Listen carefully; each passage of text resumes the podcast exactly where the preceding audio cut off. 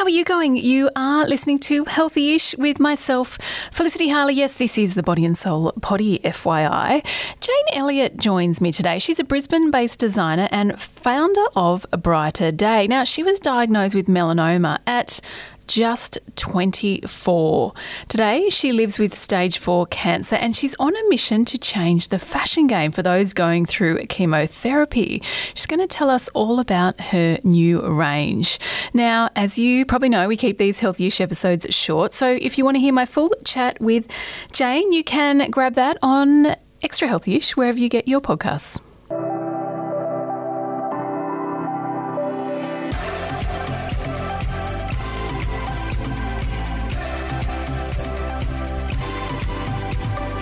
Jane, thank you for coming on Healthyish. How are you today? I'm doing okay. Thank you for having me. Now, I'm looking forward to hearing from you today, actually. Can you give us a, a quick insight into maybe your diagnosis and then your life living with stage four cancer? Yeah, sure.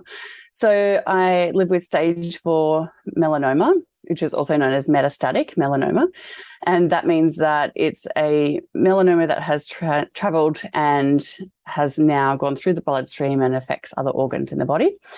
Um, I've been, I, have had this diagnosis now for five years, and um, I've been on multiple various treatments to try and sort of um, keep it away. At the moment, my treatment's going really well, so I'm feeling really good, which That's is good. good. I've probably yeah, I'm probably the most well I've been in quite a while, which is nice. Oh, that must feel, you know, just refreshing. Yes, yeah, it is really a, a big relief. Yeah. So, what, just give us a quick snapshot. I mean, you'll go into this more in extra healthy-ish FYR listeners. This is a, a, hint to listen to that one. But just give us a, a, bit of a snapshot of, you know, when you were first diagnosed and until now. I was first diagnosed when I was 23. So I'm now 38 and it's been a really long time.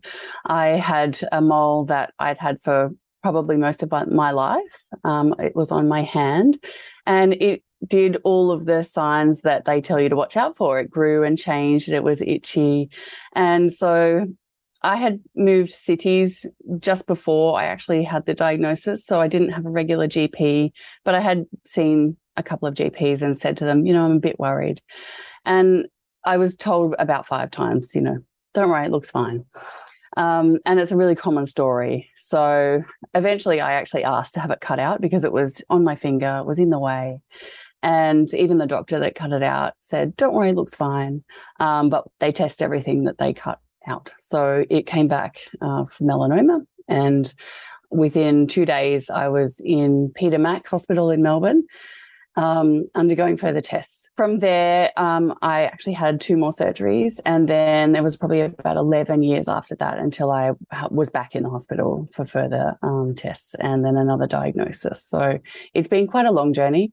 Um, there's been lots in between, but there's also been lots of improvements in treatments and research, which I'm so grateful for. I mean, it must just, I, I mean, I can't even imagine you know the roller coaster that you've been through thinking I'm well now I'm I'm not I'm well. How how do you manage how do you manage your mental health through all this? Yeah mental health is something that um, I really had to try keep on top of.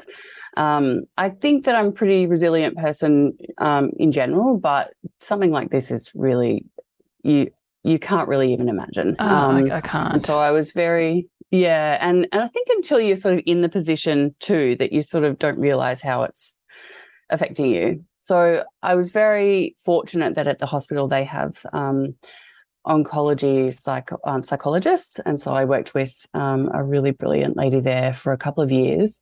Um, and also I had a social worker on my team. So I had a really supportive team and I could lean on them at any time. And I really did because I needed to for quite some time. At the moment, I'm doing a lot better. I think that with time, it does help, but I, I really definitely needed um, a lot of support in the beginning of the stage four diagnosis for sure. And how are you managing it today? I mean, you're feeling, you're saying you're feeling better. Can you go out for a walk? Can you do those usual things that, you know, people do to manage mental health? Yeah, I can. So I walk my dog when I can, and I do a little bit of reformer Pilates. Um, I go see a physio regularly, um, and the other things that I try to incorporate is catching up with friends, like we go have a picnic in the park, or even just going to sit with them for a couple of hours on one day. And that's just a really good break and a refresh. Um, to help me sort of get through if I'm feeling a little bit tough. I've also got them on the line. So any, you know, we've got a group text that anyone can just jump in and say, I'm feeling really rubbish today. You know, has anyone got an ear to vent, you know? So I'm really super grateful for that. That definitely helps. It's amazing those little WhatsApp groups you have. I actually have one. I mean, obviously, I'm not going through anything like you, but just even, you know, the just people shouting out saying I need a hand, I'm not doing too well, and just acknowledging that you know you're struggling with you're struggling is the the start, isn't it? Yeah, it's a safe space, and it's anyone at any time can just say I need help, you know, and it's great to know that everyone's there at all times. And I've got multiple groups. I've got other ones where we just share memes and silly things. So I love it. It's great. It, you need a, a good balance. Now, tell us about this light bulb moment you had and this fashion line that was born. It's genius. I love it. Well done. Oh, thank you. I so so when I started treatment, it was probably um, going on five years now. I actually had a chest port inserted, and so it's a type of central line. Instead of getting cannulas in my arm to receive IV meds or blood tests, I have a, a device that is inserted into my chest. So it makes life a lot easier for me, a lot easier for the nurses, um, a lot less painful. And it's uh, all round very good. And a lot of oncology nurses love them too.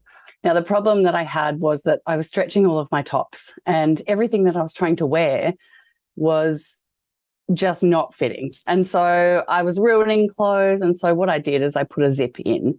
And so it meant that the zip opened at exactly the right spot where the chest port is. The nurses had lots of space and they loved it. And how has it been received? I mean, it's a great, uh, when I heard this, I've had a friend go through breast cancer and, and I remember her talking about the port and how it was so uncomfortable with her clothes. And it's just a genius, it, it's a genius idea. And what a great gift for other people. Yeah. And actually, so I sat on the idea for quite a long time and I was was quite unwell initially. And so now that I'm a lot better, I really wanted to develop it. And it was definitely born from multiple angles of I want to help somebody who's going through it themselves. I also want to make sure that there's something that's easier for nurses to do their job better and they can see that their patient is comfortable. But also it's a perfect gift because so many people, once they know somebody who's been diagnosed, they feel quite helpless. And so they want to do something, they want to give something or um, help in a way. And I feel like this is something that's very tangible and practical that can help someone going through that. Well, well done. I think it's a fabulous idea and all the best for you and your health in the future. Thank you. Thanks so much. I will leave links to Jane's business, Brighter Day, in the show notes, and you can go on and check out the range she has on offer. If you want more from her, she's up on Extra Healthy-ish, our big sister podcast. We drop a new episode of that every morning, Monday to Thursday. For more info, head to bodyandsoul.com.au and remember you can join the conversation via Body and Soul on Instagram, Facebook, or TikTok. Thanks again for tuning in. And if you have a moment, we would love it if you could rate, review, and subscribe to this podcast or you can also comment on this episode. And until tomorrow, stay healthy ish. News doesn't have to be boring. The Brits have given Prince Harry a new nickname after yet another tell all interview. Oh, God, is it the Ginger Whinger?